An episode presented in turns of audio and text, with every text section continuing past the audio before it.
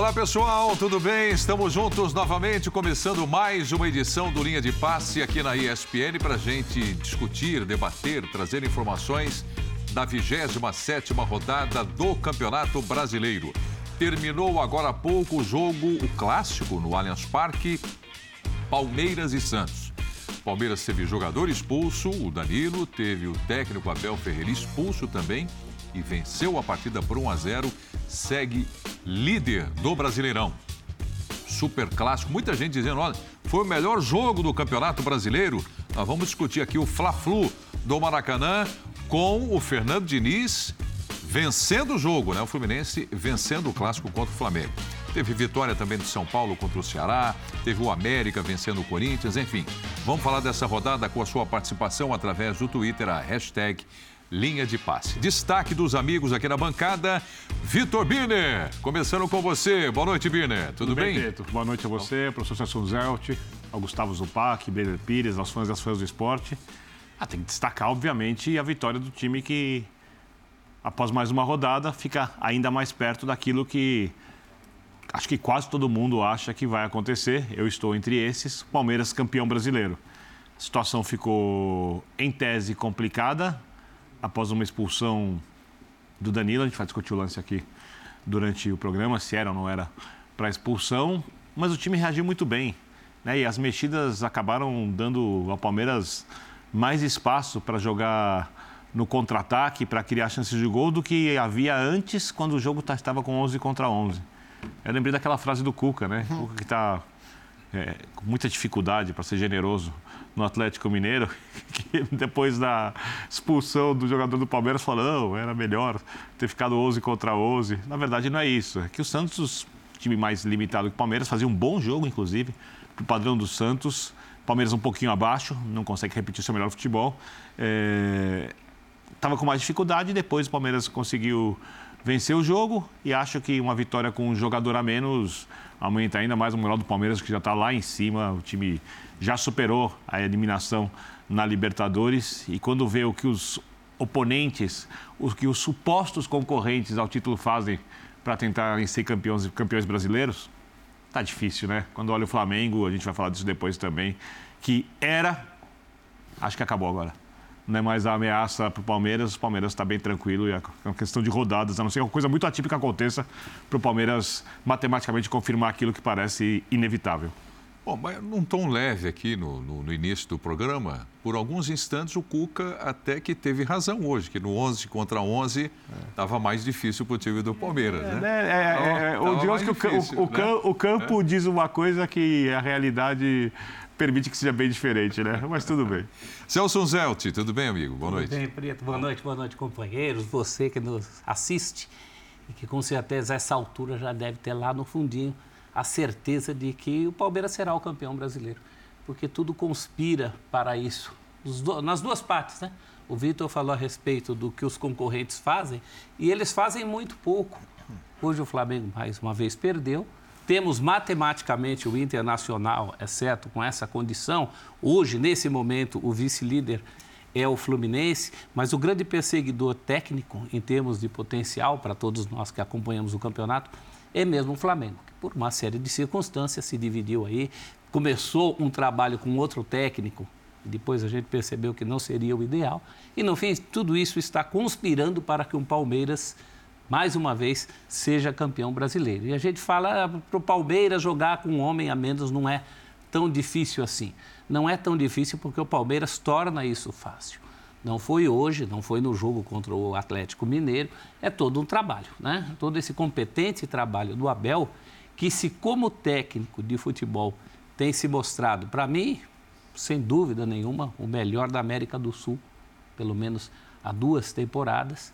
Se como técnico de futebol ele tem se comprovado aquilo que a gente espera, infelizmente, do ponto de vista disciplinado, do ponto de vista do controle, do ponto de vista da cabeça fria, do coração quente, o coração é até quente, mas está faltando cabeça fria para o Abel, né? Mais Isso uma importa? vez hoje faltou. É, é. Vamos é. discutir depois, professor. Sim, Vamos, sim. Vamos discutir depois. Olha, eu, eu acabei de colocar no papel aqui uma pergunta para vocês que eu vou jogar daqui a pouco na bancada, depois do destaque do Biner e do Unzelt. É, se o Palmeiras jogou para ser campeão, se ele está jogando para ser campeão, se vocês estão se baseando naquilo que o Palmeiras está jogando ou na vantagem que ele tem na pontuação, na classificação do campeonato. Acho que é uma coisa importante para a gente discutir aqui. Não é, Zupac? Boa noite. Tudo bem, Preto? Boa noite, Tudo companheiros. Bom? Boa noite ao fã de esportes. É... Eu acho uma pergunta muito interessante essa, porque assim, o Palmeiras tem uma vantagem estabelecida no campeonato. E essa vantagem estabelecida é o que fará o Palmeiras ser campeão. É, nesse momento, uh, e, e, quando eu digo nesse momento, não é agora, já, já é um, um recorte um pouco maior do campeonato, sei lá, pelo menos os últimos 40, 45 dias, é do mês de agosto para frente. Se a gente pegar o desempenho da equipe do Palmeiras, não é um desempenho que se fosse ele durante o campeonato inteiro, a gente apontaria com certeza que esse time seria campeão. É, é. Porque hoje o, o, o Palmeiras tem uma vantagem que ela é merecida, mas que ela é muito mais calcada, na minha visão, na solidez do time e na força do time do que propriamente nos bons jogos. Né? Já faz algum tempo que o Palmeiras não encaixa uma sequência de grandes jogos. Né? Enquanto o jogo estava empatado, clássico estava empatado, eu fui dar uma olhadinha dos números e, e até me preparei para trazer os números aqui, mas as coisas mudaram um pouco. Porque, assim, se o Palmeiras tivesse empatado com o Santos, dos últimos cinco jogos do Campeonato Brasileiro, o Palmeiras só teria vencido um, que foi contra o Juventude. Agora voltou a vencer. É, desde, o come... desde o dia 1 de agosto, antes do jogo de hoje, o Palmeiras só tinha vencido três jogos nos últimos quase 50 dias. Tudo bem que teve aquela sequência complicada, né? Exato. mais difícil, Fluminense, Flamengo, Flamengo ganhou, Corinthians. Ganhou do Corinthians. Uma das vitórias é, é contra o Corinthians, né? Então a gente olha para a Libertadores, o Palmeiras eliminou o Atlético Mineiro sem vencê-lo e foi eliminado pelo Atlético Paranaense sem vencê-lo também. Então o Palmeiras passou a vencer menos. A questão é que perde muito pouco, perde muito pouco. Né? Tem duas derrotas no campeonato, né? uma para o Ceará na primeira rodada e uma para o Atlético Paranaense no primeiro turno. Então, mesmo que o time não esteja jogando um futebol encantador de campeão, e o Abel avisou que isso aconteceria, talvez esperasse que conseguisse reverter o desempenho cedo, mas pela vantagem criada no começo uh, e pela falta de concorrentes, Palmeiras não tem concorrente. Palmeiras será o campeão. Quais, quais, quais eram os dois concorrentes do Palmeiras? O Flamengo e o Atlético Mineiro.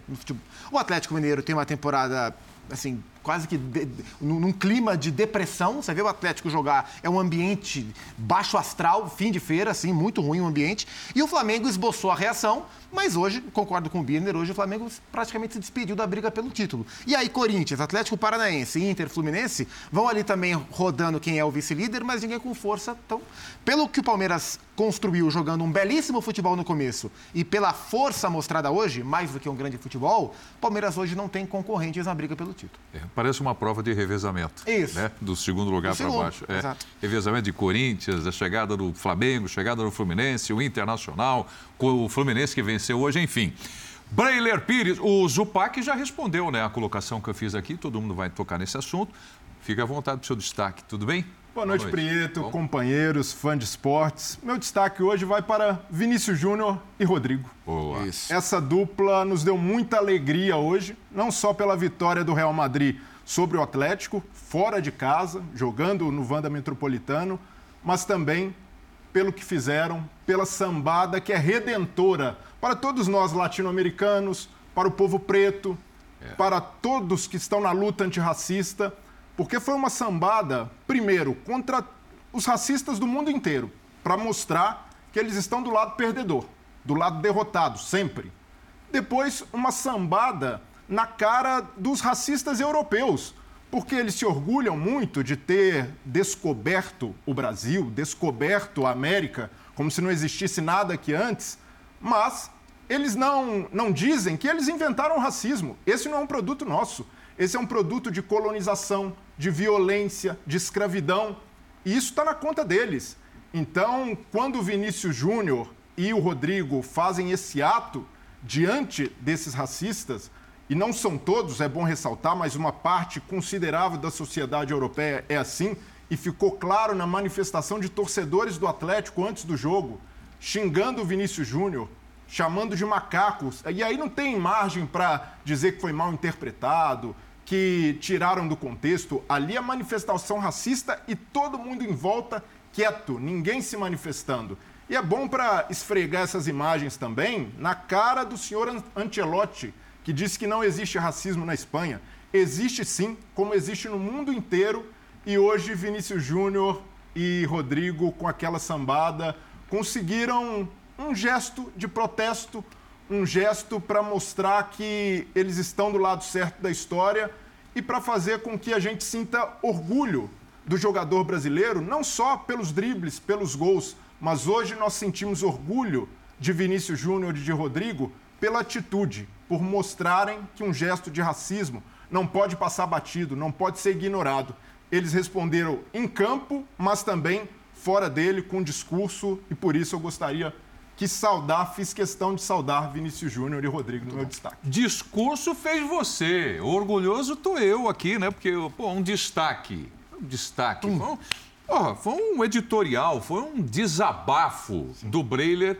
E, e até em função desse seu desabafo aqui, nós vamos entrar ainda no programa para discutir essa questão Vinícius Júnior e falar do grande clássico de Madrid né? o que fez o Rodrigo na partida também. Então vai ter espaço aqui no nosso linha de passe. Boa. Valeu, valeu. Foi bonito de se ver. Legal. Bonito que você fez aqui. Valeu. Melhores momentos aí da vitória do Palmeiras para cima do Santos por 1 a 0. Queria te ouvir também, Biner, a respeito do, da colocação que eu fiz ali atrás. É, você diz que o Palmeiras está próximo aí de ser campeão, você parece que acredita nisso, Sim. em função da pontuação já conquistada ou em função do futebol que vem apresentando? Em função de ambos, eu diria que a pontuação, é, as coisas estão intercaladas. Primeiro porque é, eu acho que a pontuação dá ao Palmeiras uma tranquilidade que os adversários que, em tese, podem alcançá-lo, não têm. Segundo, porque o Palmeiras é o time mais bem treinado do país. É o time que consegue lidar melhor com diferentes situações de jogo e dificilmente perde as partidas. Em terceiro lugar, porque é, é uma equipe que tem uma confiança tão grande que ao perder o jogo, ela em nenhum momento se mostra acuada, seja contra quem for. Ela pode até perder, como perdeu para o Atlético Paranaense, a classificação da Libertadores em casa, mas ela não fica acuada. Ela acredita, e os jogadores já falaram disso, que consegue lidar com uma situação como essa. Então, a gente não tem outras equipes tão bem preparadas em todos os aspectos do Campeonato Brasileiro. Se for me pegar só o futebol, eu fecho com o Zupac. O futebol que o Palmeiras joga há algumas rodadas é, não é o futebol que, por exemplo, daria ao Palmeiras a vantagem na classificação que ele tem hoje.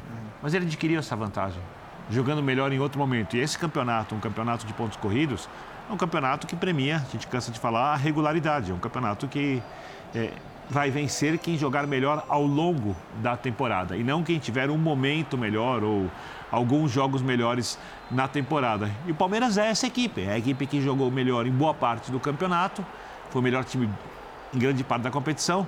Hoje é um time difícil de ser vencido, não joga um futebol espetacular, mas joga um futebol muito competitivo.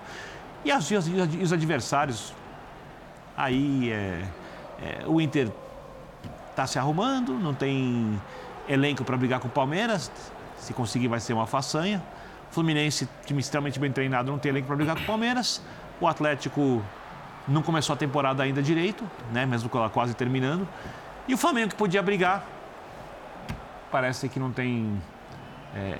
Time titular, hein? É time titular hoje, falo do Flamengo. Titular, é. força não total. tem, não, não tem, acredita. Né, né, é, é, o bom para mim, depois a gente vai falar disso, eu não quero invadir a pauta, mas ficou muito claro hoje, mesmo com o Flamengo competindo bastante, que essa questão de colocar o Campeonato Brasileiro como terceira opção tem um impacto no comportamento dos jogadores. Eu não imagino o time que vai atuar como atuou hoje. Eu não estou nem falando que jogou mal, tá? Não quero atropelar a pauta, mas não vai jogar com o mesmo espírito, por exemplo, na final da Libertadores. Eu sei, eu sei que a sua proposta é, é justamente da, da dicotomia, mas eu gostaria de propor uma terceira via, que é a maneira como o Palmeiras administra. Porque só pontuação não dá título a ninguém. Senão, o São Paulo de Fernando Diniz poderia ter sido campeão brasileiro quando tinha uma diferença de 7 para 8 pontos. O Corinthians do Carilli fez um turno invicto e correu sérios riscos naquele campeonato. Só futebol, se fosse só futebol, o Flamengo, por exemplo, teria muito mais chances do que tem hoje. Sim. Porque ele tem feito grandes jogos. A questão está na competência como o Palmeiras vem administrando. E essa competência, ela não cai do céu. Se ele é o time que pode confiar em uma bola parada, por exemplo, que é o que tem salvo muitos resultados do Palmeiras, a tal bola parada. O, Rony disse isso aqui no ar para Marcela Rafael no Sport Center, quando falava do jogo com o Atlético Mineiro, com o Atlético Mineiro. Ele disse: a gente confiava. Por que confia? Porque tem essa qualidade. Porque o Palmeiras tem um leque Não, não é uma jogada só, a bola parada para a cabeçada de um zagueiro, embora ele também tenha um zagueiro para fazer isso. Mas o Palmeiras tem um leque de opções com bola parada. O Palmeiras tem um jogador durante todo o ano que é o Scarpa. Tem o próprio Rony como um escape. Tem várias opções. Teve uma bela temporada do Veiga, tem o Dudu muito importante, tem um goleiro confiabilíssimo, tem o maior zagueiro da América Latina na atualidade. Então não é à toa, é a maneira como o Palmeiras administra. E às vezes pode ser uma maneira até improvável. Essa vitória de hoje, durante a partida, durante muitos momentos, essa vitória foi improvável. Improvável pela resistência que um Santos limitado de cara ofereceu. É, o Santos jogou bem. Improvável depois pela mais uma expulsão, né? A expulsão do Danilo, a gente ainda vai falar mais sobre a expulsão. E, no entanto, Palmeiras encontra forças. Mas ele não encontra força porque ele é o eleito do Papai do Céu. Ele encontra forças Ele porque tem, né? tem um trabalho, tem de onde tirar. Então, para mim, eu fico pouco à vontade. É claro, não é pelo jeito que o Palmeiras vem jogando ultimamente. Não fez grandes partidas, inclusive contra o Juventude, que foi a última vitória anterior que o Zupac citou. Foi um jogo em que o Palmeiras correu riscos, correu riscos. O Palmeiras sempre está no limiar de perder pontos, né? o risco de perder pontos, que ele não perde. E os outros perdem.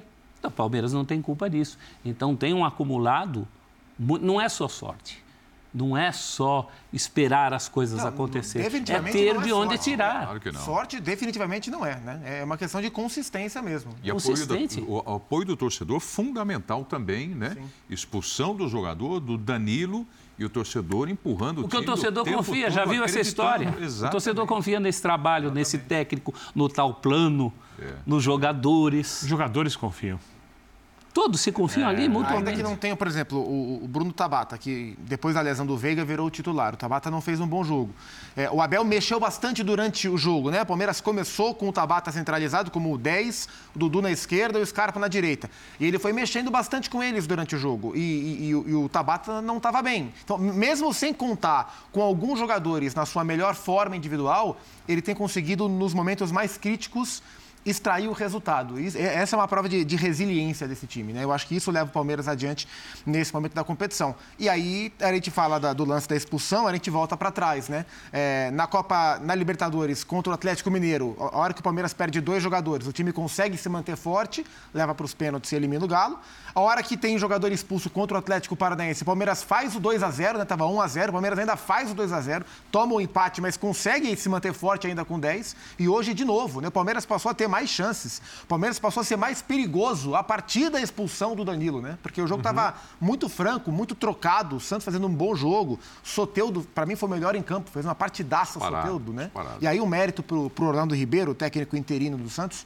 Não Grande se- sacada, né? é, coloquei ele de 10, não só de 10 mesmo, mas 10, 10, Você para dar liberdade para ele. Eu né? achei meio estranho quando eu vi a escalação É? do Soteudo de armador, mas funcionou. Funcionou porque tirou a obrigação dele de voltar É. para acompanhar a lateral ou ponta, deixou ele próximo do Marcos Leonardo e ele passeou e para mim foi o melhor em campo. Ele é jogador. Mas aí pode ser também uma leitura do Orlando Ribeiro do adversário, porque ele preparou visivelmente para esse jogo do Palmeiras.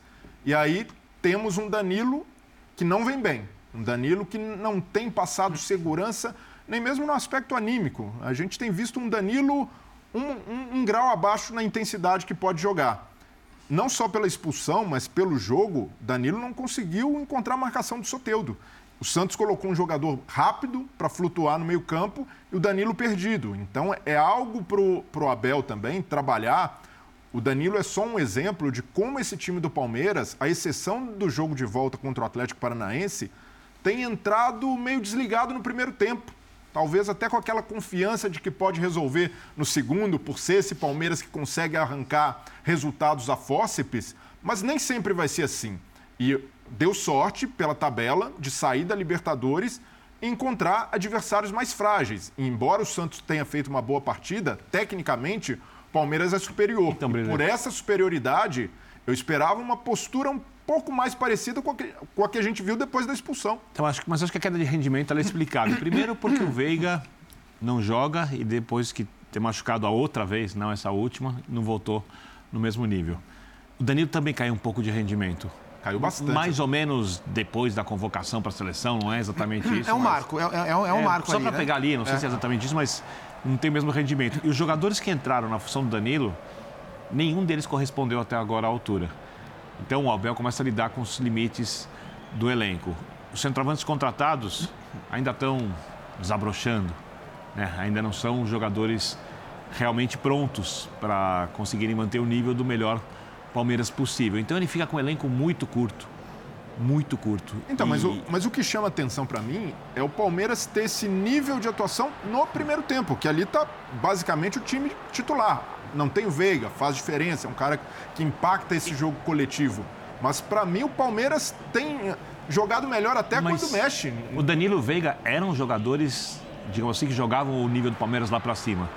Junto com o Dudu, com o Rony, com o Scarpa, Scarpa. e com o Gustavo Gomes e o Everton. Mas Todos aqui são o, o, dizer, o, o pilar é, no entorno do que você pode montar a equipe. De repente, o Murilo está bem e tal, mas se o Luan joga bem. Ah, o Marcos Rossi fez uma, uma parte da temporada em nível muito alto.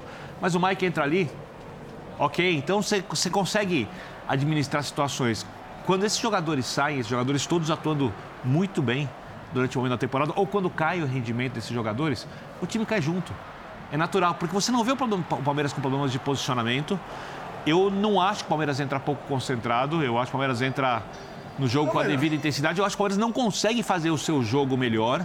E aí eu acho que os próprios jogadores sentem isso um pouco, mas no final das contas, como tem um método, uma ideia, confiança, etc., continua, continua, continua, continua. E aí, o que antes era uma vitória que se ganha ali com sobra e tal, hoje se diz arranca o resultado. Mas aí eu é vou na linha do mérito, não vou na linha da sorte, porque para mim é um pacote de coisas que foi construído ali ao longo de um bom tempo e que o Palmeiras consegue lidar. E que os adversários, isso é essencial, não tem.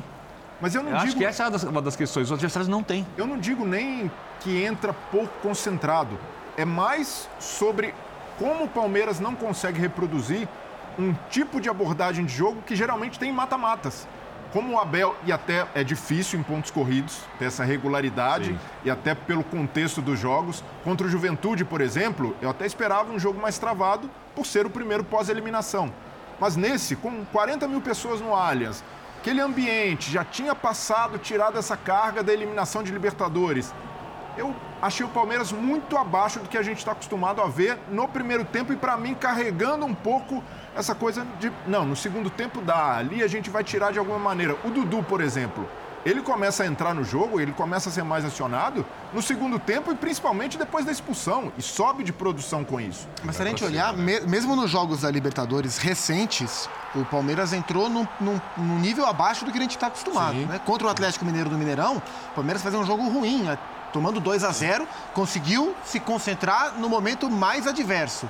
Contra o Atlético Paranaense na Baixada, um o, segundo, o segundo tempo é bem melhor que o primeiro. Sim, sim. Então, tem, tem sido uma, uma, uma, uma, constante, né? O Palmeiras não está conseguindo manter o mesmo padrão. É, o Abel tem certeza que tem muito da questão física e ele alertou isso durante a temporada inteira, porque o Palmeiras pulou etapas, porque o, por causa do Mundial o Palmeiras começou a temporada a mil por hora e ele, ele falou várias vezes em coletivas, né? Não sei como esse time estará no meio da temporada. A gente já está além do meio da temporada, né? E o time não recuperou. A impressão que eu tenho é que em termos de desempenho Uh, vai ser improvável o Palmeiras voltar a jogar o que, nessa temporada, o que já jogou. A impressão que eu tenho é que o Palmeiras vai jogar algo próximo a isso, alguns jogos melhor, outros jogos pior, dentro dos jogos, alguns momentos interessantes.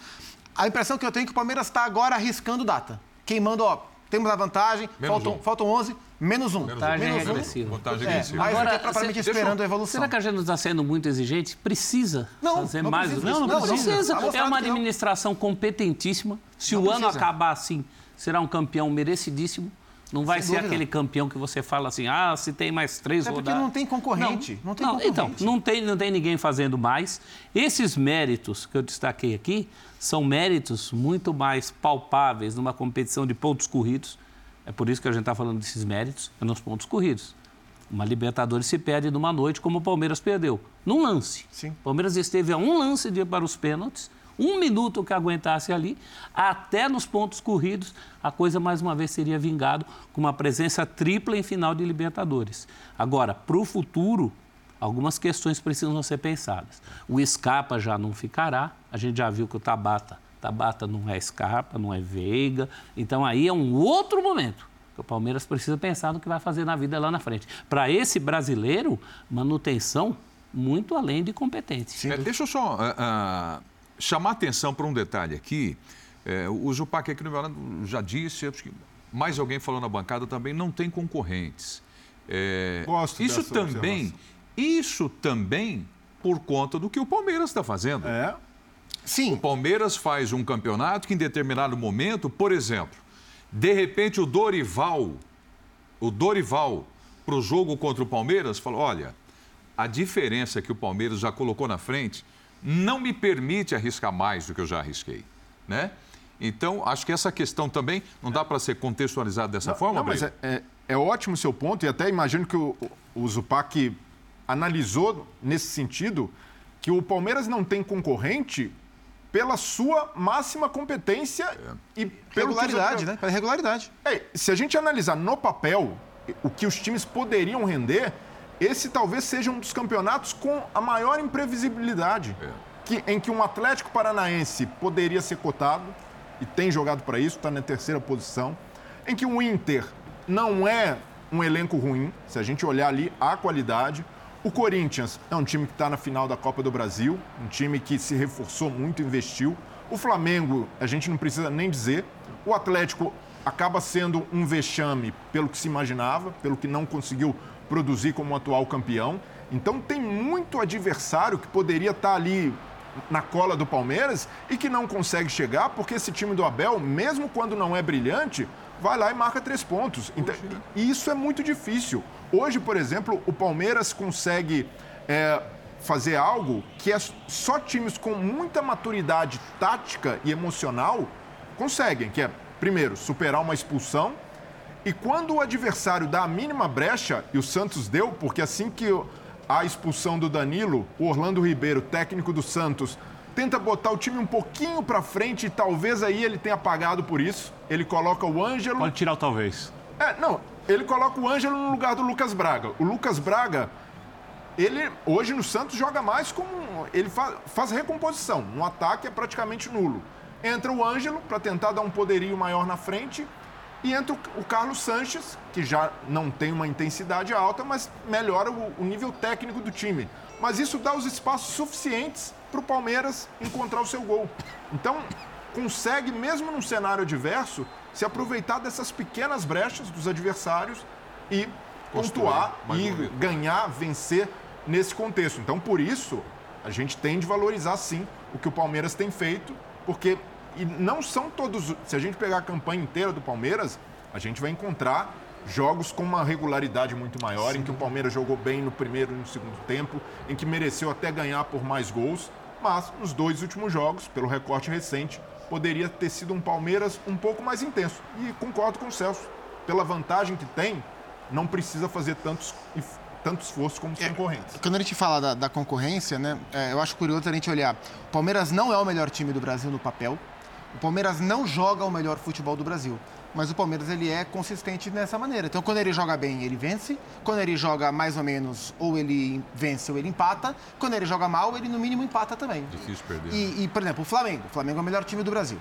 É, o Flamengo uh, vive uma irregularidade enorme nesse campeonato, porque o começo do campeonato era um Flamengo ruim nas mãos do Paulo Souza, e a hora que o Flamengo foi com um time bom, como se espera que, que ele seja, que ele fosse, no caso, ele se divide entre as Copas. Então, no Campeonato Brasileiro, é um time extremamente irregular, embora tenha feito partidas encantadoras. O Fluminense, que para mim joga um futebol melhor do que o Palmeiras, é um time que não consegue se manter consistente o campeonato inteiro. E os demais, o Atlético Mineiro, enfim, o Atlético Mineiro é, é o baixo astral, né? É a, é a grande depressão da temporada. E o, e o Atlético Paranaense, Corinthians e o Inter não são times para brigar pelo título. E o Palmeiras se mantém consistente. Eu acho que essa vai ser a marca do campeão brasileiro. Ele foi muito interessante em alguns jogos do primeiro turno. Acho que assim, de cabeça, o último jogo realmente interessante que eu vi do Palmeiras, que eu achei que o Palmeiras jogou muito bem, foi contra o Inter.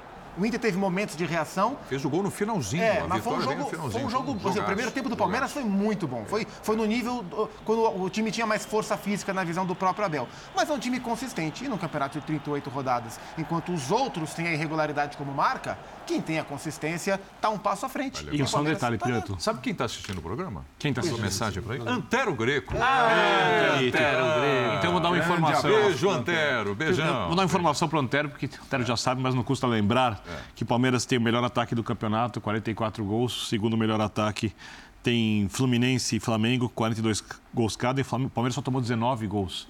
O Flamengo tem a segunda melhor sistema de marcação, tomou 24 gols. Quer dizer, o Palmeiras tomou 19 gols em 27 jogos. Ou seja, é? pode não ser o melhor futebol do Brasil. Pode não ser o melhor time ou o melhor elenco do Brasil, mas é de longe o melhor time do campeonato. A gente está tá falando do campeonato brasileiro.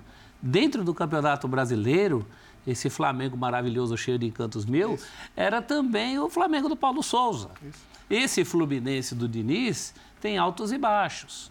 O Corinthians teve todos os problemas que a gente sabe. O Atlético Paranaense, até porque dividido, e também quantos técnicos não passaram pelo Atlético Paranaense até acertar a vida com o Filipão, né? tudo isso tem um preço. O Palmeiras é o melhor time do campeonato. A gente está falando do campeonato. É. Você não precisa ser o melhor time do país, nem o melhor elenco do país. Está aí o Atlético, que está entre os melhores elencos, melhor time, melhor tudo, e a grande decepção do ano. Né? Eu só acho que tem, é uma via de duas mãos, viu, Brelha? O Palmeiras muito competente, mas na via dos concorrentes, esse ano nós temos a mais acirrada disputa pelo vice-campeonato. Sim. Pelo título nós não temos, não. É. Deixa eu fazer uma colocação aqui, outra para vocês. Em algum momento, assistindo o jogo, vocês pararam para refletir, falaram, pô, agora não seria a hora para colocar o Hendrick na partida? Teve esse momento que passou pela cabeça de vocês assistindo o clássico ou ainda não? Talvez esse momento tenha existido no 0 a 0 enquanto estava 11 contra 11. A partir da expulsão, ficou claro que o Hendrick não entraria, entraria, porque se o Abel tivesse que fazer alguma mexida, se o time tivesse mal e ele tivesse que mexer, seria para segurar, porque o Santos estaria em cima. Foi quando ele tirou o Scarpa. Isso, colocou o Gabriel Menino. É. É, e ele colocou o centroavante que fez o gol da vitória, né? Uhum. Merentiel. É o Merentiel, que tinha dado uma bicicleta a la Rony pouco antes e quase fez o golaço. Quase, quase. É que o gol do Merentiel foi um gol muito já tá bonito. com moral, hein? Já tá foi marcado. muito bonito. É. Então, ali não encaixava o Hendrick? Ele Leônidas. Pois é, mas ele colocou o cara que fez o gol, fez né? Vai falar que ele tá errado? Não tá errado. Não, mas claro que não. Se a, se a coisa não acontece, imagina a vida do Abel colocando o Merentiel e o Santos vencendo depois da expulsão. É. Merentiel não marcando gol. É. Ia escutar bastante. É. é uma pena, porque a gente está tão, tão escaldado que esse lado moleque do futebol que todo mundo tem, né? Todo mundo gosta, todo mundo gosta de fazer essas suposições. A gente, como analista, já está tão escaldado em saber que a cabeça do técnico não é assim, o técnico não vai fazer isso. Toda vez a gente fala, né? Não, mas pensando com a cabeça do técnico, pensando com a cabeça do Abel, eu não achava que ele ia colocar o Hendrick. É. Em nenhum momento? que ele fosse. No jogo de hoje, não. Eu, eu acho que a ideia, de levá-lo, a ideia de levá-lo para o banco não era para colocá-lo num plano inicial. Era mais para acostumá-lo a esse ambiente, uh, para acostumar a torcida com a sua presença, sem Começou que ele tenha a treinar essa semana, né, Sim. com os profissionais. Foi elogiado. É, é nesse né? ambiente que você está dizendo. Então, a minha curiosidade é... Adaptação, acho que essa era a palavra, adaptação. Então, eu concordo contigo, Zupac. Então, eu acho que se ele, ele não iria olhar para o Hendrick como um cara para mudar o jogo.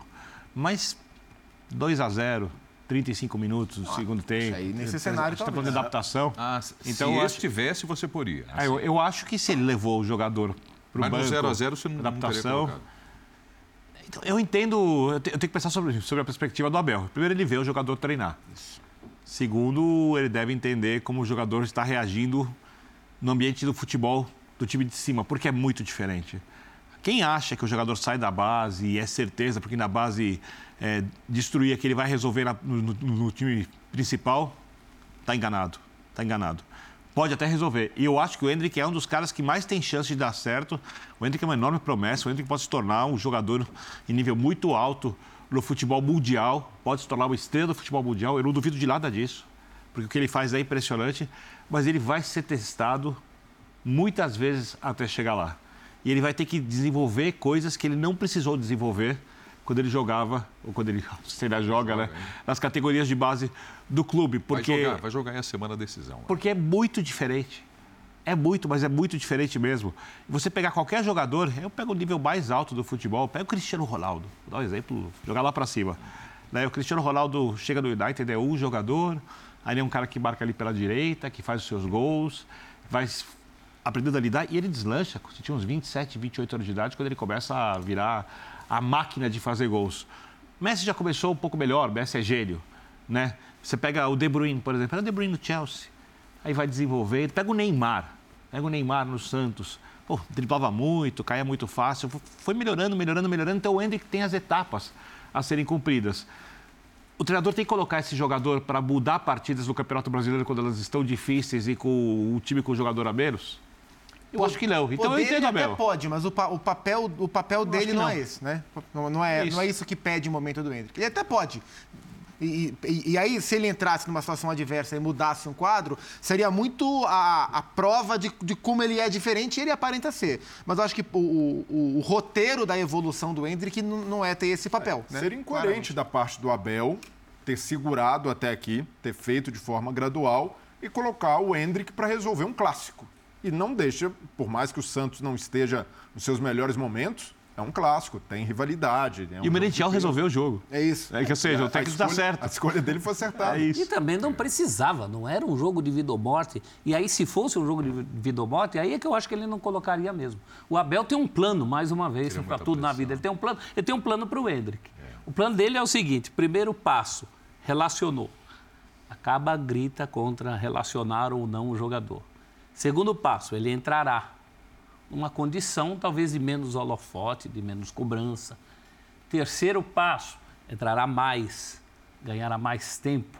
É isso que está sendo projetado para o garoto desde que ele falou que o menino Celso, tinha que ir para a Disney. O, me, o melhor para o Hendrick é entrar quando o Palmeiras já tivesse sido campeão. Isso, um cenário boa. parecido claro. com o que alguns garotos entraram no ano passado, quando o Palmeiras estava olhando só para Libertadores. Isso. O Abel resolve poupar ali na reta Giovani, final. Giovanni, os meninos começaram a entrar. Sim, e ali, depois até que o Palmeiras tinha sido campeão da Libertadores, o Abel da férias, já pensando no Mundial. E tem de ser um cenário parecido. Vai jogar leve, sem o peso, e aí com o Palmeiras já campeão também, o ambiente de pressão muda, porque nesse cenário pode. Imagina. As pessoas sempre imaginam o Hendrick entrando, fazendo gols, novo super craque do futebol brasileiro, mas a gente precisa trabalhar, e o técnico principalmente, com um cenário diverso, em que as coisas não acontecem como se espera. Imagina um Hendrick ficar marcado por perder um gol que pode complicar o Palmeiras na briga pelo título. Então não tem, não precisa ser assim. Por isso citei que né? o time está ganhando 2 a 0 faltam 10, 15 minutos, o time que controla bem o jogo, ele entra, time certinho, situação confortável, a bola vai chegar, tá leve, né, quer fazer o gol, aí de repente faz um gol, acha um passe, vai se adaptando ao futebol, o jogo um pouco mais brusco, né? Bem mais brusco, que é o jogo do time, do time de cima. E aí ele vai se acertando aos poucos e pode ali colocar o que ele tem de melhor no futebol e crescendo e sendo testado gradativamente, não ele chegar ali para, de repente, sair do banco para resolver um clássico com o estádio lotado, né? com o time com o jogador a menos, sendo que o time é líder do campeonato e nada nada faz alguém que racionalmente olha o futebol acreditar que o Palmeiras vai perder esse título. Eu tenho o lance do Danilo para mostrar, da expulsão do Danilo, mas particularmente eu acho que não dá nem para discutir se era ou não para expulsão, né? pelas imagens que eu vi, eu quero saber evidentemente a opinião de vocês, mas eu iria além dessa discussão se era ou não para expulsão. A questão é a seguinte, o Palmeiras não está tendo muitos jogadores expulsos? É, no caso, tá hoje não foi nem só os jogadores, né? O técnico também, né? É. Mas, mas sim, a, a, resposta é sim. E, e, por mais que a gente tenha visto o Palmeiras sair bem dessas situações, né? não, não tão bem contra o Atlético Paranaense, mas é, o Palmeiras tem se virado bem com um homem a menos, isso, isso não pode acontecer toda hora, né? Porque vai, chegarão outros momentos em que o Palmeiras não conseguirá sair bem, né? E, então, assim, o Danilo ainda é reincidente, né? Porque ah, o Danilo foi expulso contra é. o Atlético Mineiro, né? E, e, o Palmeiras correu um seríssimo risco ali. Os, as, e, e as três expulsões dentro de casa. As três? Allianz, né? É, é. A, as, as quatro, na verdade, né? Duas contra o Atlético Mineiro, uma contra o Atlético Paranaense e a de hoje. São quatro expulsões duas do Danilo, uma do Scarpa, Scarpa uma do Murilo, né? todas dentro de casa. Então, isso é um ponto a ser visto. Assim. Acho que o lance de hoje, é a, a imagem em slow, ela é mais forte do que a imagem é. na velocidade normal. É. Né? A imagem em slow, você vê o pezão do Danilo contra o tornozelo do Soteldo e fala, nossa, que risco enorme. Na velocidade normal foi menos, mas foi uma entrada imprudente e ele não pode cometer esse tipo de erro, porque ele, ele coloca sob risco o trabalho da equipe, né? E, e eles sabem que eles estão passando por esse momento de instabilidade em alguns jogos em relação a esse controle das entradas, né? Isso não acontece de novo de expulsão dele na Libertadores da América e hoje, por conta do rendimento dele? que caiu um pouquinho depois da ah, convocação? Um pouco deve pesar, sim. Hã? Um pouco deve pesar. Eu acho que a Libertadores tinha muito da carga emocional do jogo.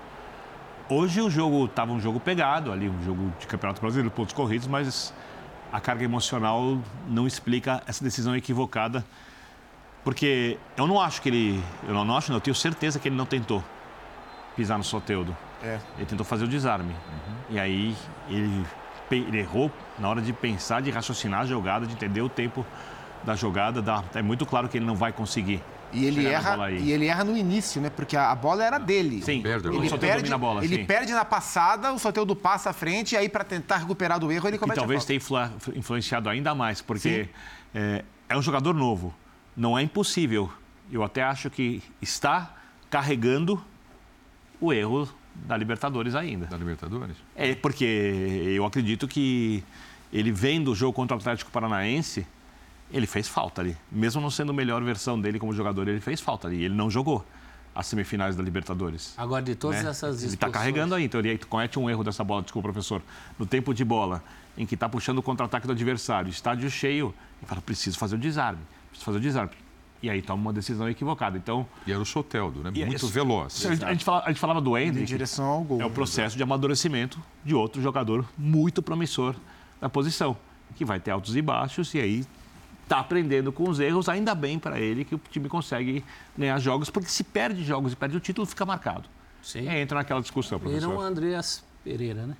No Flamengo, né? do Flamengo. É, esse é o único lance das expulsões recentes do Palmeiras que envolve a dinâmica do jogo. O resto foi falta besta na lateral, que podia ter sido evitada. Aqui não. As Aqui, outras expulsões? as, ou- as outras expulsões. As outras todas as expulsões. outras. Essa é a única que envolve um lance. O Palmeiras não estava achando esse jogador que foi caçado aí, que é o Soteudo. Ele perde a bola, ele vai à caça por trás. É expulsão. Agora é a única que envolve, de uma maneira ou de outra, você vai falar da cabeça do jogador, mas é, é, é dinâmica do jogo. É falta para parar lance, que pode sair gol. O resto, imperdoável. Mas- Inclusive é do Scarpa, que muita gente passou pano. porque No mesmo falou, "Ah, jogo, não, né?" mas ficou nervoso porque não deu uma falta nele. Um profissional não pode fazer aquilo. Então eu separo esse joio desse trigo. Eu acho que essa expulsão de, de hoje é a única, que, a única que envolve dinâmica da partida.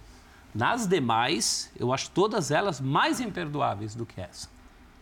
Essa ainda tem essa questão do jogador, que realmente ele erra, ele erra o lance. É um jogador, era o jogador do Santos que ameaçava o resultado do Palmeiras durante toda a partida.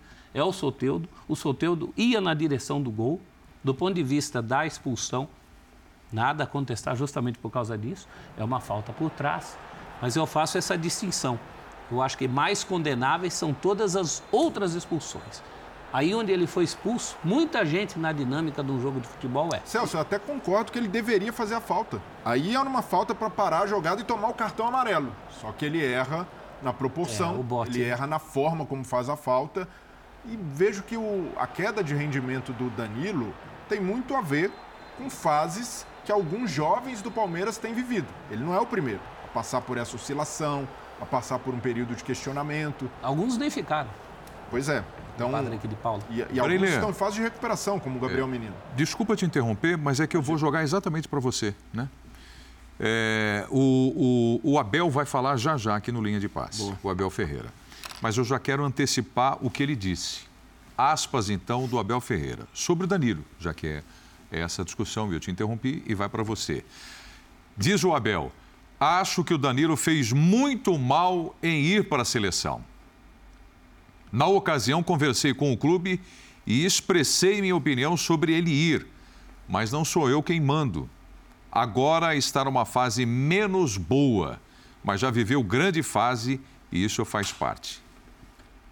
É, um- é algo que não dá para controlar, porque o- ao contrário do Pedro, por exemplo, o Danilo não foi chamado para sub-20, sub-23, para a seleção olímpica. Ele foi chamado para a seleção principal. No ciclo de Copa do Mundo, às vésperas do torneio. Pois é, não- nenhum jogador recusaria, muito menos o clube teria poder para não liberar o Danilo.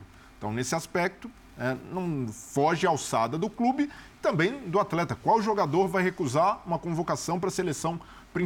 Ano de Copa. E aí a gente vai repetir o raciocínio é, do Gabriel, do que aconteceu com o Gabriel Menino. Ah, ele se deslumbrou de- porque foi para a seleção. Isso acontece com qualquer atleta, com qualquer um. Você é jovem, de repente você está na seleção brasileira, na- no time principal.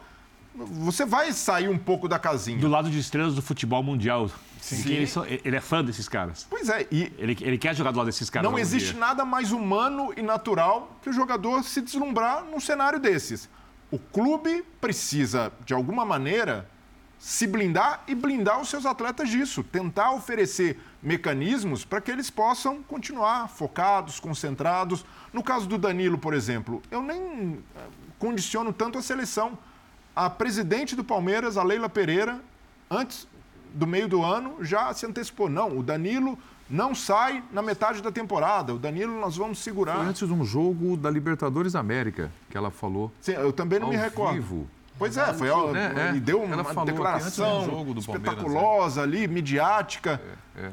Isso entra na cabeça do jogador de, de alguma maneira. Por mais que ele tenha o staff, que ele tenha a família, ele vai sentir que está na crista da onda. Então é preciso que o Palmeiras observe o que tem acontecido com vários jovens da base. É o caso de Patrick de Paula, Gabriel Menino, que está se recuperando, o Danilo, e consiga se prevenir. E, e às vezes não vai conseguir, e é preciso que o treinador trabalhe com a cabeça para não deixar, para de alguma maneira o Danilo reencontrar o seu caminho, e ele vai reencontrar em algum momento, porque tem muito talento, tem muita qualidade mas para que o clube não ajude a colocar mais lenha na fogueira. Esse tipo de declaração do Abel ajuda a diminuir a paciência da torcida com o jogador. Então, o técnico, nesse momento, tem de internalizar, chamar, conversar, como ele fez com o Gabriel Menino. O Gabriel Menino até demonstra gratidão ao Abel porque, por ele ter conversado, por, por ele ter sido compreensivo. Então, eu vejo que ele pode usar mais disso, mais do interno e menos do,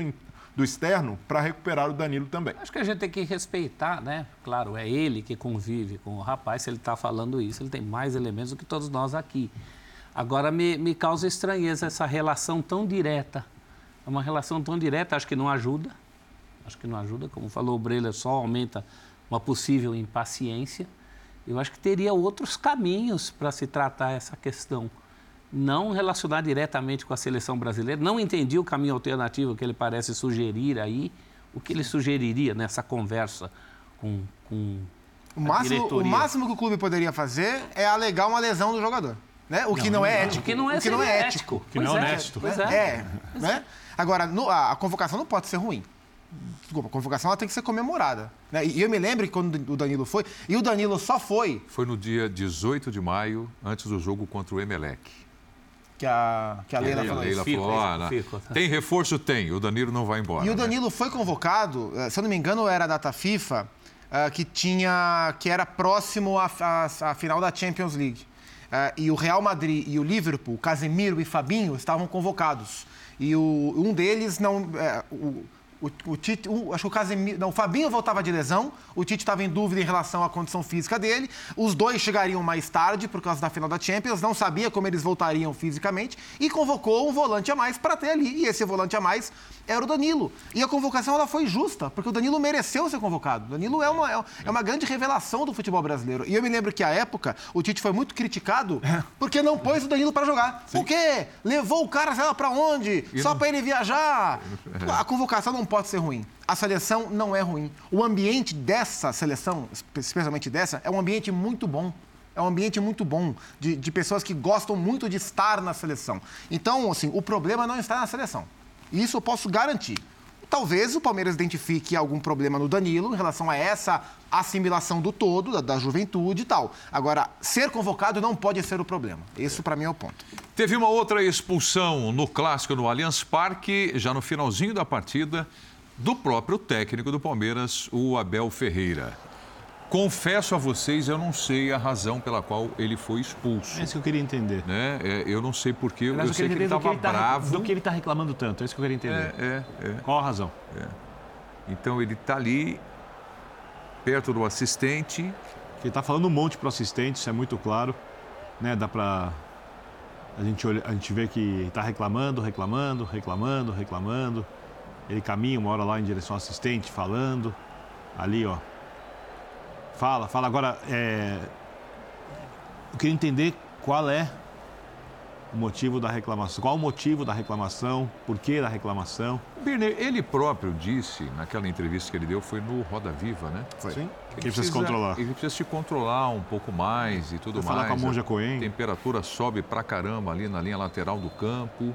Né? Então, se justificando ou não, né, seria bom que ele tivesse um É, eu, eu, um eu digo melhor, o né? seguinte: é, se isso não passa para os jogadores de um jeito negativo, se os jogadores não se incomodam, não falam, olha, o treinador vai faltar em tal jogo, se os jogadores não ficam mais pilhados do que deveriam e aí acabam sendo expulsos de maneira injusta, é, é, é, desnecessária, não injusta, de maneira desnecessária. As expulsões dele não têm interferido nos resultados da equipe. Tá? Mas é óbvio que o ideal é que o técnico termine em campo. Isso é muito, isso é muito Não, mas simples até por uma entendido. questão básica, Birner. Como você vai repreender um jogador como o Danilo se você comete esse mesmo tipo de falta? Porque é semelhante. É o técnico e até a gente sabe que ali na beira do campo tem muito nervo envolvido, as pessoas às vezes perdem a cabeça, É, mas mas, em não dá pra tese comparar. né? O papel, é eu- alguém eu que precisa um ter jogador- mais controle que alguém que tá- É, mas mas um eu jogador, eu vou- eu um jogador eu expulso versus um técnico expulso, para mim são, são ausências de natureza completamente diferentes. Você jogar com um a menos. Não, é- sem, sem eu dúvida. acho que é, é muito diferente. Não, assim, sem esse dúvida. Mas por uma questão hierárquica de você chegar no jogador e falar, olha, isso aqui não dá para fazer, você precisa ter mais controle emocional. Mas- você precisa passar uma imagem também de autoridade para isso. Você acha o Atlético Paranaense competitivo? Muito, né? Em termos de. Sim. Filipão não estava no banco. Não, eu, No, contra- na semifinal da Libertadores. Eu, eu, eu acho que é, é possível, sim, fazer a cobrança é, perdendo a cabeça e fazendo você aquilo que você não quer que o jogador realize. Porém, concordo contigo, se você consegue manter o nível de concentração ali para não fazer a mesma coisa, você passa um recado para os jogadores também que, olha, estou irritado com vocês, estou aqui me, me segurando. Não, mas Mas não peraí. acho que uma coisa esteja tão... É, o o que eu acho que prejudica é essa ideia que às vezes o Abel passa de que tá todo mundo, todo mundo me perseguindo, todo mundo contra mim. E aí os jogadores compram esse barulho e, e podem entrar menos equilibrados mentalmente Perfeito. do que deveriam. Eu acho que esse é o principal ponto. É, Eu realmente acho que ele deveria, ele precisa, ele também acha, né, que ele precisa se controlar mais. Assim, o o número de, de cartões de, de amarelos e de expulsões do Abel é um número incompatível com a importância que ele tem dentro do clube é e do futebol brasileiro. Isso é incompatível. Ele é reincidente. É. Antes do campeonato começar, a gente fazia um cálculo, um cálculo aqui de 38, 38 rodadas. Se a cada três ele é suspenso de um jogo, coloca isso no final. Ele já entrou, Ah, ele já entrou então, peraí. pendurado com dois amarelos hoje. Ele está Não, sempre então, pendurado. esse gancho é perfeito. Tem um detalhe, é, ele realmente já reclamou bastante. Sabe há quantos jogos ele não era expulso? A quantos? 52. Bastante jogos. Ganhou crédito, professor? Que ele não era expulso. Havia Ganhou crédito, 52 professor? E o, jogos. e- e o que ele é, todo jogo, aquela expectativa, olha, ele vai, olha o juiz em cima dele, olha a comissão técnica dele, não é só um problema dele. A comissão técnica dele teve caso que quem tinha que substituí-lo também não podia porque estava suspenso. Tem alguma coisa no ar. Fora esses números da não expulsão, e aí tem, tem vários explode, não tem fatores. nada, não é? É, eu, eu acho que é um Depende do- excesso do de hábito. competitividade. É um excesso de isso. competitividade. Mas até aí a competição é para Não, todo mas eu acho que mundo. está errado. Eu acho que isso tem que ser controlado. Se você for fazer um ranking de técnico chato, que fica no pé de, ju- de juiz, tá ele, tá o Mano, Sim. são os de sempre. Cuca. A- Assim, Cuca. assim como eu acho que é, o, Tá Abel, todo mundo errado. o Abel Não ele pode. tem dificuldade de assumir as derrotas, né? O Palmeiras geralmente perde por, por- por causa de outros. Ah, O o Abel tem dificuldade para explicar as derrotas. Ah, E eu acho esse um um ponto ruim. Mas eu também acho que ele vem na decorrência da sede absurda. Ele, ele é tão obstinado por vencer, tão louco por vencer, que ele tem dificuldade de assimilar a derrota. Isso de alguma forma não ajuda também o elenco? Talvez, acho que mantém. Né? Assim como eu acho que esse, esse descontrole dele à beira do gramado vem de um excesso de competitividade. Mas ele tem que achar alguma forma de controlar isso, porque em algum momento isso pode prejudicar seriamente o Palmeiras. É isso que eu acho. E não é de hoje, né? O presidente anterior do Palmeiras esteve aqui no ar com a gente, eu perguntei isso. O Galhote? O Gagliotti concordou. Falou, é um problema dele. Agora Você não acha que ele, essa coisa, você- ele é assim não acha, mesmo. Você não acha que desde, desde a chegada dele até hoje ele já melhorou bastante com isso? Bom, esses números de 52 jogos acho sem ser expulso já Eu- são eu uma acabei- prova acabei disso. Todos estamos aqui, aprendendo, então. inclusive ele. Agora, no É. dia a dia, mesmo nos jogos em que ele não foi expulso, pergunta para o torcedor palmeirense a apreensão que é acompanharam um jogo vendo o Abel sempre se expondo a possíveis expulsões, a possíveis atritos com todos os árbitros, o primeiro, o segundo, o terceiro, o quarto, são todos os árbitros. Não, é indefensável. Um árbitro, você não pode começar um, um campeonato contando que o seu técnico vai estar suspenso a cada três, quatro rodadas. E é isso que vem acontecendo. É, e, em muitas vezes, o Abel tem razão em reclamar. Ele reclama de, por alguma razão factível. Ele é injustiçado no campo por alguma marcação, reclama, mas Isso exagera, sobe muito o tom. E aí, quando ele diz, nossa, mas eu, eu não posso falar nada, ele de fato passa dos limites, como o Sampaoli passava, enquanto esteve no futebol brasileiro, elevava demais essa temperatura, o comportamento ali São à beira do campo. técnicos teatrais. É, então... ah, eles interpretam. É, são sanguíneos, mas, né? mas, mas dá para... No bom sentido da palavra. O Filipão, por exemplo. A gente já cansou de ver destemperos do Filipão e como um técnico vivido, foi expulso na semifinal da Libertadores, mas em vários momentos ele levou ali e ali na conversa e tal, mas não cruzava essa linha. Então, até de vivência, de experiência para o Abel, acredito que ele está aprendendo a modular, mas precisa, de fato, como o professor disse, achar esse meio termo, porque não dá para continuar é, com esse, esse comportamento muitas vezes intransigente. De, mesmo tendo razão, nada justifica um chilique partir para cima do quarto árbitro, como ele foi. Ele se Já... expõe demais mesmo quando não é expulso. Isso é ruim, porque os árbitros, embora os árbitros não devessem fazer isso, você cria fama, né? É, o árbitro é. já sabe que jogo que envolve a equipe do Abel já fica com a lupa desse tamanho em cima do técnico. Isso não é, é bom. Antes da gente falar do clássico Flamengo e Fluminense no Maracanã, com a vitória do Fluminense por 2 a 1. O Zupac, ainda sobre o clássico do Allianz Parque. E o Santos, hein? O Orlando hoje dirigindo o time do é, Santos. Eu gostei do Santos. Mudança. O jogo fez do é? Santos muito digno. É, o Santos não ficou acuado, se defendendo e esperando uma bola para matar o Palmeiras no contra-ataque. Em vários momentos, o Santos tentou jogar, né? E, e, a própria escalação, como a gente falou do Orlando, mostrou. Então, é, era um Santos que tinha quatro jogadores de, de característica ofensiva: o Lucas Braga, que, que, que acho que não fez um bom jogo o Lucas Barbosa, que acho que não fez um bom jogo, o Lucas Braga pela esquerda, o Marcos Leonardo à frente e o Soteudo por trás. Eram quatro jogadores com essa característica. É, se esperava inicialmente no 4-3-3, né, com meio campo com o Zanocelo, o Camacho e o Carabarral, com um homem a menos dessa característica. Né, o Lucas Barbosa foi a surpresa. Então ele bota o Santos à frente. Em, em vários momentos do jogo, o Santos conseguiu trocar esse, esse protagonismo com o Palmeiras, esbarrou nas suas dificuldades e na consistência, né, na força do Palmeiras, nessa regularidade que o Palmeiras tem para vencer os jogos, mesmo quando não atua de maneira tão destacada assim.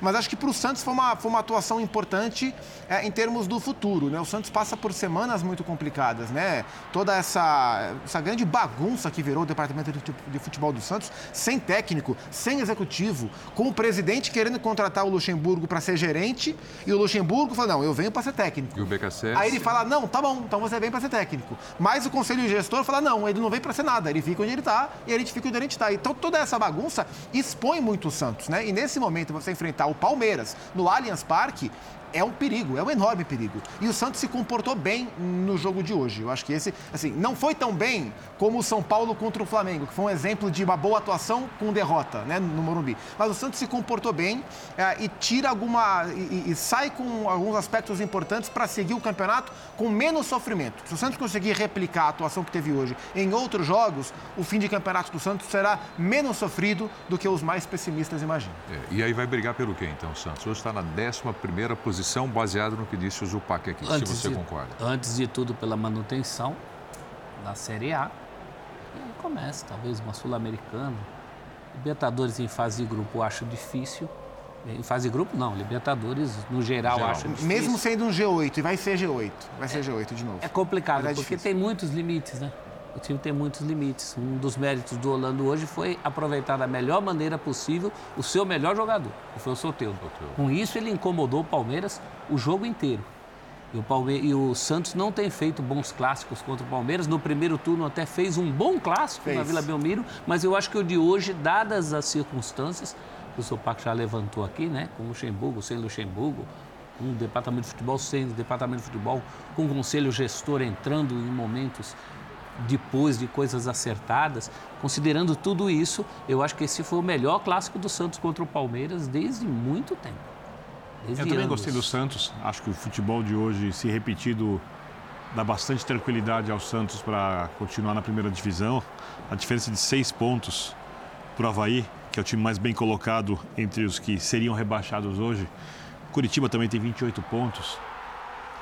Olhando o futebol que essas equipes jogam, as que estão abaixo, muito difícil imaginar o Santos rebaixado. Então acho que a primeira meta da temporada está cumprida. A segunda, pelo que dizem está acontecendo, é que o presidente está diminuindo as dívidas da equipe, né, para que o Santos consiga se recuperar financeiramente e, e, no futuro poder ter um pouquinho mais de investimento na sua equipe principal, não perder jogadores do jeito que vinha perdendo até por quase nada, como na saída do Soteldo, por exemplo. Na outra vez, quando não conseguiu nem pagar para o Atipato o que era necessário, o Soteldo acaba saindo do Santos. E aí eu acho que é brigar por uma vaga na Sul-Americana, em princípio, e depois, se der, por uma vaga na Libertadores, se tivermos G8, é, são a vaga cinco pontos. A é bem factível para o Santos. Sim, está bem, bem factível. A Libertadores, se tivermos G8, o América seria o oitavo colocado hoje, tem 39 pontos, tem cinco a mais que o Santos. América e Santos, dá para tirar cinco pontos? Dá para tirar. Dá para brigar. Entre eles tem o Goiás. Goiás, o Botafogo, o Bragantino tem a mesma pontuação do Santos e o São Paulo que talvez consiga a, a vaga via Copa Sul-Americana também tem a mesma pontuação, ou seja, dá até para sonhar com uma vaga na Libertadores, mas tem que repetir o nível de jogo que mostrou hoje. Eu também achei que o Santos foi bem. Esse é um então, desafio, né? Porque repetir esse nível, inclusive de motivação, de um clássico contra o Palmeiras, não é fácil. Alguns achados, como o Soteudo livre lá na frente, funcionam contra o Palmeiras. Contra outros adversários, eu, por exemplo, acho que vou começar a ter saudade do Soteudo quebrador de linha o Soteudo mais para o lado ajudando de uma outra maneira. E aí o cobertor fica curto. Percebe-se que o elenco do Santos ele tem esse problema de qualidade, né? Mesmo num clássico como o de hoje, tivesse mais um ou outro jogador como o Soteudo, daria para fazer mais barulho ainda do que fez. Então essa conta acaba sendo cobrada sempre lá na frente, né? Não, não dá para a gente colocar essa condição de jogando como jogou contra o Palmeiras ou eventualmente joga contra um Flamengo um clássico contra um Corinthians ou um São Paulo, aquela motivação extra, é, a gente sabe não é não é constante no futebol, né? Para você, Brelha. Então, uma coisa que me chamou a atenção foi o Orlando Ribeiro, como um técnico interino, ter optado pelo Soteudo no meio-campo, tirando o Carabarral, que é a primeira opção para o meio, e nem considerar o Luan para fazer essa função. Ah, mas, é... ah, mas, mas só você surpreso. se surpreendeu. Ah, é, porque não, ele é luanista. Não, mas é, a gente está falando de um Santos que tem dificuldade técnica. Você está falando de competição. Tem limitações. Não tem competição com o Luan E aí, Lucas Braga, Lucas Barbosa são jogadores que marcadores, que entraram com função tática hoje, muito menos ofensiva. E não ter o Luan, nem mesmo num cenário desse tipo, nem mesmo para o segundo tempo, eu vou, eu vou, eu vou... é algo que chama atenção. Vou uma brincadeirinha muito rápida contigo aqui. É... Com todo respeito à história do Luan, temporada no Grêmio, etc. Vamos dividir em 10 graduações de nível de intensidade. Intensidade é uma coisa essencial para a competição. É... Ainda mais para enfrentar o Palmeiras, né? Já chegaria jogadores de futebol brasileiro. 10 é são os mais intensos. Um são os menos intensos ou não intensos. Que, de 1 a 10, que nível você calcula? Dois. Qual é o time mais intenso do futebol brasileiro? É isso. Palmeiras. Dá para jogar o Luan? Não dá. Não dá, mas ele não. É difícil imaginar o Luan com um, como um possível titular desse Santos. E ele chegou com status de, quem sabe, brigar por posição. E não está conseguindo. Isso só mostra o estágio que chegou a carreira desse jogador que um dia foi melhor da América e não é um dia tão distante assim do ponto de vista né, histórico. Ele devia estar jogando mais de 2017 para cá. Ele já vinha de um time do Corinthians também. O Corinthians procura alguém que faça o que o Renato Augusto faz. Ninguém pensou no Luan. Mesmo no Grêmio, o Renato na primeira passagem, tentou recuperá-lo. Não sai do Grêmio, assim, ah, saiu do Grêmio para outros. Não, o próprio Grêmio também tentou essa recuperação e não conseguiu. É uma pena, é um dos grandes mistérios dos últimos tempos do futebol brasileiro, o mistério Luan. Uma pena mesmo, uma pena. O nível que ele chegou naquela Libertadores da América, decisão, Sim. o que ele fez no último jogo, esperava-se uma carreira muito maior de sucesso e de brilho do Luan. Fla-Flu agora aqui no Linha de Passe, o Breiler. Foi o melhor jogo que você viu no Campeonato Brasileiro. Foi bom jogo, né? Foi bom jogo. Muito bom jogo. Movimentado, mas decepcionante pela arbitragem. Para mim, uma arbitragem. Rafael Klaus? Foi mal, Klaus. É? No controle do jogo, na marcação de faltas, é, até a questão do critério. Ele marca o pênalti no cano e ele justifica isso na saída, dizendo que foi uma falta dupla, que o Léo Pereira também teria cometido uma infração. E do Léo Pereira, sinceramente, fiquei procurando, procurando, não consegui O Léo enxergar. encosta, mas não me parece ser a intensidade para derrubar o cano. e depois há um. Antes, num lance, há um contato do Manuel no Gabigol, um contato mais intenso nas costas do Gabigol. E o Klaus ali. Aquele ele- lance que ele está saindo da área, né? Primeiro tempo, lado direito. Mas eu também não marcaria esse pênalti. Mas por uma questão de critério, se ele ignorou no Gabigol, ele não, deveria ter mandado seguir no lance do cano. Mesmo com o Fábio ou com o Fábio, com o Não, Santos? não, e com o Santos, pra mim, não, não tem nada. Eu- Caiu o pênalti do Santos, não do Léo. Para mim é difícil de enxergar, mas para mim há um contato do joelho do Cano com o Santos. Eu não consigo ver o, o Santos chegando para abafar, a- ele chega para também, também Ele não vi atinge a perna, a. Não, a perna direita do cano. Não, há um contato, mas para mim é o Cano, ó, o Cano quem atinge o Santos É. num, choque. Porque o, o cano chega primeiro, né? E o Santos acaba se chocando com o cano. Atrasado. Quem chegou primeiro na bola, quem tocou na bola foi o jogador do Fluminense. Foi pênalti para você? Pra não? mim foi pênalti. Foi? Pra mim foi Ah, pênalti. eu daria pênalti do Léo Pereira. Eu acho que houve deliberado. E daria o pênalti no Gabigol. Aí dentro do que o Do Brenner está falando. Do, do Manuel no Gabigol. O primeiro ou o segundo lance? Porque o foram lance dois. anterior. É, o lance anterior ao, ao, Tá. ao do pênalti para o, o Fluminense. Agora, é, esse jogo eu achei. Não achei o melhor jogo do campeonato, mas achei um jogo interessante, porque foi- fazia tempo que a gente não via o Flamengo titular, em, em que pese a diferença de olhar para os campeonatos, como o Birner destacou no começo, do Flamengo, mesmo com o time principal olhando para o brasileiro e para as Copas, mas fazia tempo que eu não via esse time, o time A do Flamengo, ah, fazendo um jogo que era equilibrado, que ele teve dificuldade para se impor como costumeiramente se impõe. É, por exemplo, no primeiro tempo, o Fluminense teve mais posse de bola do que o Flamengo. Muita posse de bola. E não, é, e- e não é comum esse time do Flamengo jogar com menos posse de bola. Né? Então, o- pelos méritos do Fluminense, o jogo foi muito equilibrado. E é interessante ver esse Flamengo é, confrontado com o jogo equilibrado. O Flamengo teve momentos, aí nesse gol o Fábio falha, né? Fábio sai mal. Mas foi um monstro no jogo. Foi, é, pegou a bola do Arrascaeta, ele né? pegou maravilhosa. Não, pegou três chutes do Arrascaeta em defesas É, incríveis. e, e eu achei interessante é, nesse aspecto. O primeiro tempo o Fluminense conseguiu ter mais posse, dificultou o jogo para o Flamengo. Não teve ele, Fluminense, muitas chances, né? Ah, o Fluminense bateu duas bolas no gol no primeiro tempo. O chute do Matheus Martins que o, que o Santos rebate e comete o pênalti, o pênalti que o Ganso marca. Mas o Fluminense conseguiu segurar o equilíbrio. Zupac, eu falei de arbitragem, até que a aproveitar que a gente está mostrando. Para mim, mais uma, uma parte, uma atuação confusa do Klaus nessa confusão. Das expulsões?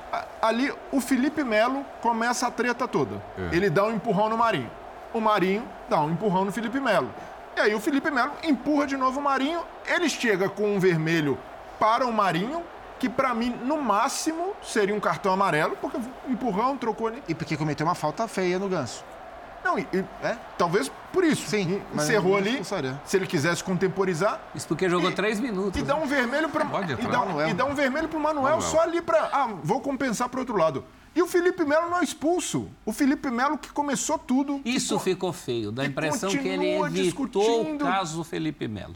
Não, Ele isolou o Felipe Melo, que foi o estupim de tudo. não é, é uma teme... um absurdo né, o- Felipe Melo ter continuado em campo depois de tudo que fez.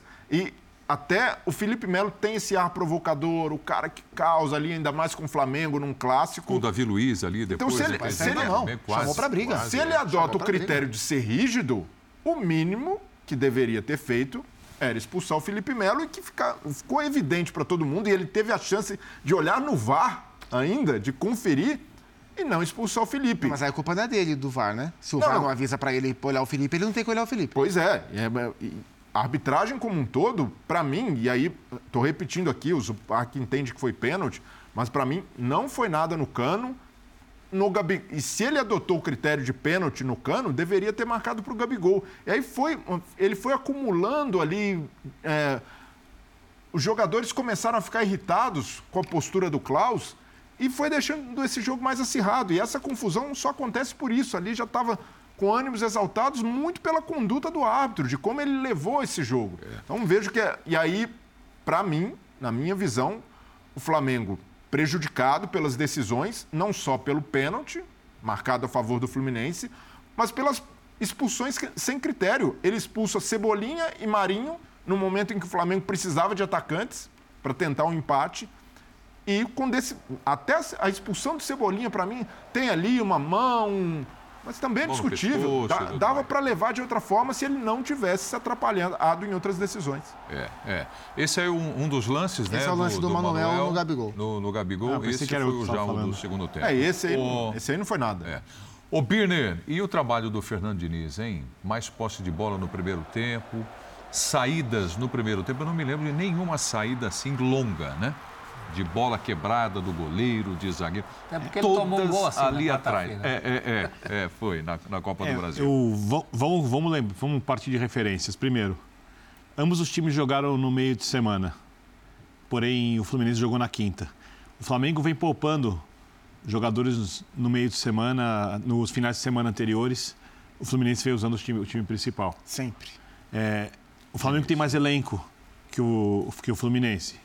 Ninguém discute, nenhum torcedor do Flamengo trocaria o seu elenco pelo do Fluminense. Acho que qualquer torcedor racional do Fluminense trocaria o seu elenco pelo elenco do Flamengo. Os times que entraram em campo, quando a gente fala de técnica individual, são incomparáveis. O Flamengo entrou com um time muito superior no potencial. E no primeiro tempo, exatamente porque conseguiu ter mais a bola, porque faz parte da sua ideia de jogo muito bem trabalhada, o Fluminense tornou o jogo difícil para o Flamengo. Acho que o segundo tempo do Flamengo foi bem melhor Sim. que do Fluminense. E ali eu acho que o Flamengo, aí o resultado é do jogo, os lances são discutíveis, perfeito, mas acho que o Flamengo jogou mais que o Fluminense. Eu não tenho como exigir mais do Diniz. Se o Dorival tivesse há mais tempo no Flamengo, eu estaria exigindo uma continuidade na evolução, porque eu volto a dizer, a dupla de zaga o Dorival escolheu, o Rodinei passou a jogar com o Dorival, o Everton Ribeiro achou uma posição onde ele funciona melhor com o Dorival. A linha, esse, esse 3-1-2 funciona, foi uma ideia do Dorival. O Pedro começou a jogar muito e é o principal jogador por enquanto do Flamengo na temporada junto, talvez com o Arrascaeta, talvez tem uma discussão ali, depois que o Dorival chegou. Então, se o Flamengo está nas duas decisões das Copas, é porque o Dorival está lá. Então, elogios, elogios, elogios, elogios ao Dorival, mas eu sei que o elenco pode render mais. O do Fluminense não pode.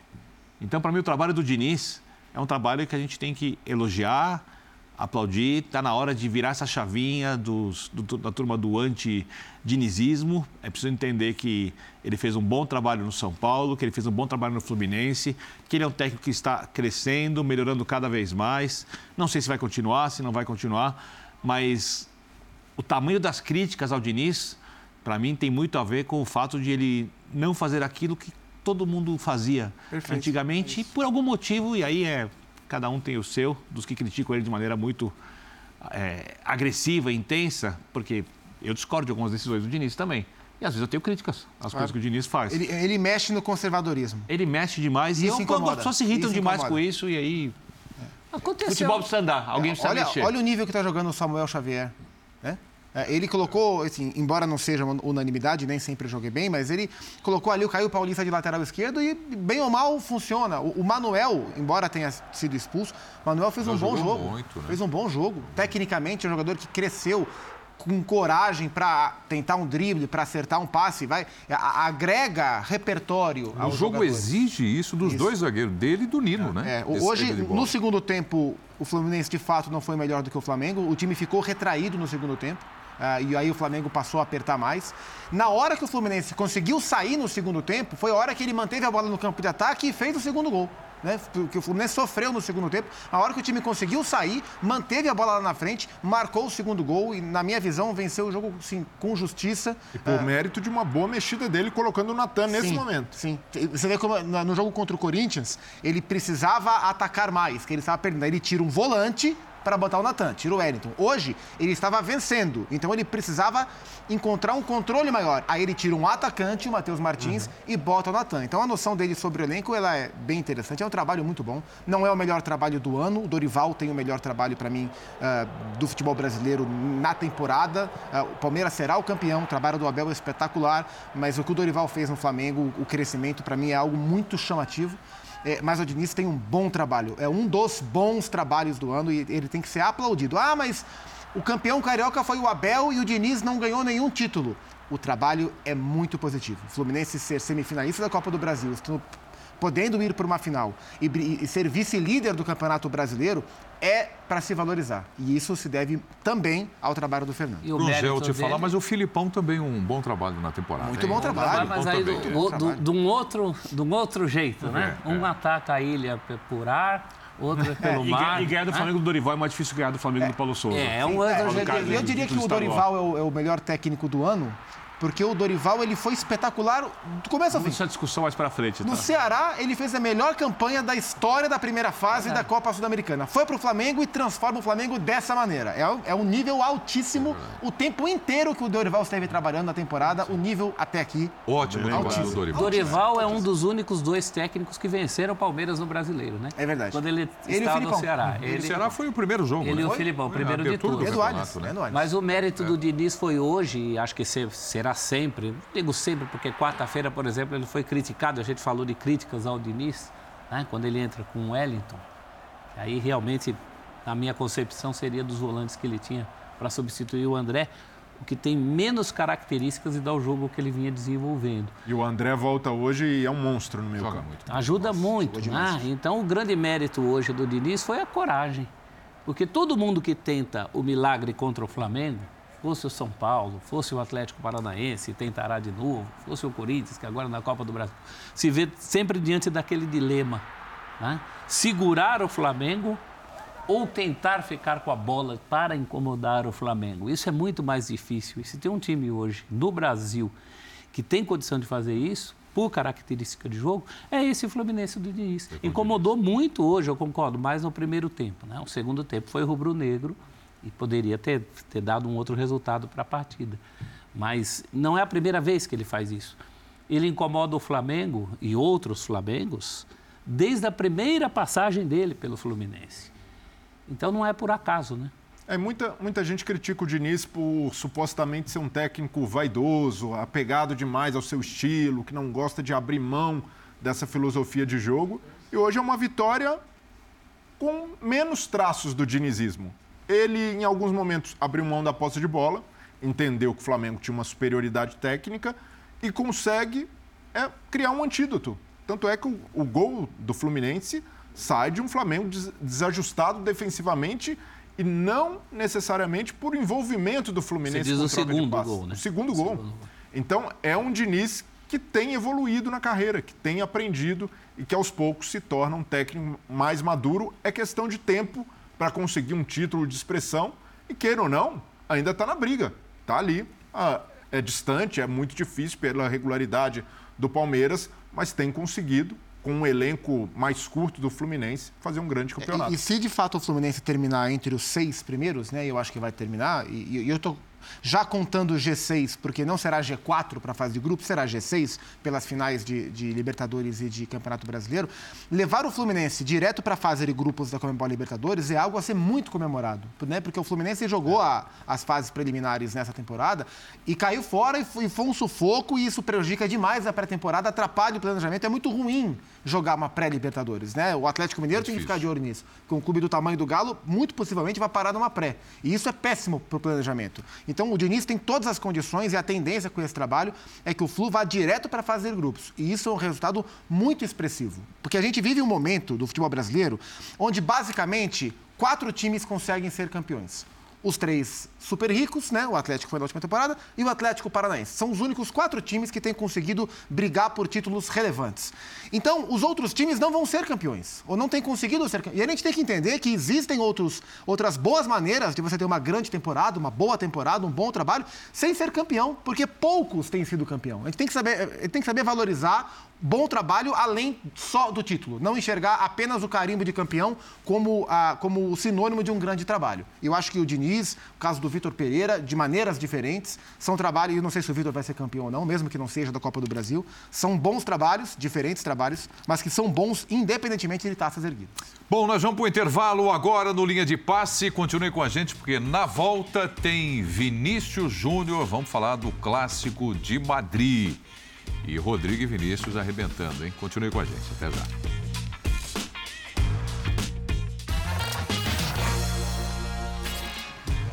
Estamos de volta com Linha de Passe, grande clássico hoje em Madrid, né? A, a, a, repercussão das provocações e de críticas com relação ao comportamento do Vinícius Júnior acabou chamando ainda mais atenção para o jogo que, por si só, já é uma grande partida do futebol mundial. E eu vou te deixar à vontade, Breilha, porque foi o seu destaque aqui na abertura do programa.